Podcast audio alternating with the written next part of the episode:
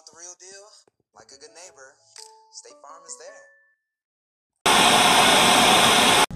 Hello, everybody, on this interesting afternoon. I'm a person who's looking out for all of you guys. Let's call me the spreader. The spreader of goodwill, the spreader of knowledge. Now, I know everybody probably loves their wall screens, our TVs that we have nowadays. And with all we need that is surrounding us, would you really think about your happiness? Think about it. Are you guys really happy? I mean, you probably thought instantly, of course, yes, I'm super happy.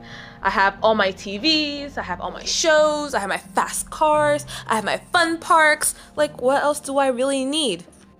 Well, I'm here to tell you that you're not. You're not. You're not happy at all. The closest you are to happiness is probably some sort of satisfaction with your life. You're probably satisfied with your life of technology. You don't even realize that most of you are only living for that mental thrill that you get from the technology around you. Now, let's say you don't believe me. Well, why do so, so many people need the Black Cobra? Why? I mean, so many we get so many reports from the medical examiners and hospitals nowadays. I think even just last week alone in this neighborhood over 50 people 50 people that's so much. 50 people needed the snake to come and save them because they were dying. And why were they dying? From overdosage. But why would someone need overdosage if they're really happy? I mean you even you may have needed one. Perhaps someone you know may have needed one. You don't believe me Ask a friend, your husband, or your wife. We all know so many people who've needed that treatment. But why? Why though? Why do people overdose? Why do people need this help? Well, it's because unconsciously we are not happy. We are not happy with the life we are living, but we just don't see it. There's nothing we have in life to live for no motivation, nobody to go to because we spend all our time searching for the thrill instead of relationships with other people and understanding the world around us. We all have a sense of purpose that we've lost, and this also leads to the loss of joy. The government and society we live in advertises that all we should do is buy wall screens and go to fun parks to be happy. That is not living our life to the fullest. Now, you can see what's wrong with society, right? After everything I've explained.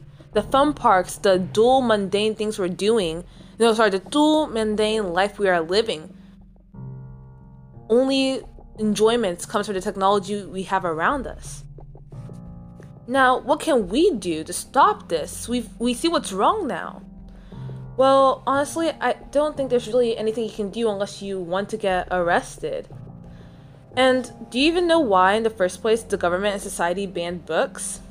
It's not because we have a dictatorship and the government's all controlling us, but rather the people now and in the past, we didn't want to be offended by the content in books. We didn't want to be challenged. The knowledge, the little knowledge that we do know, we didn't want that challenged. I think this has allowed the government to gain control of us, the people, and what we know.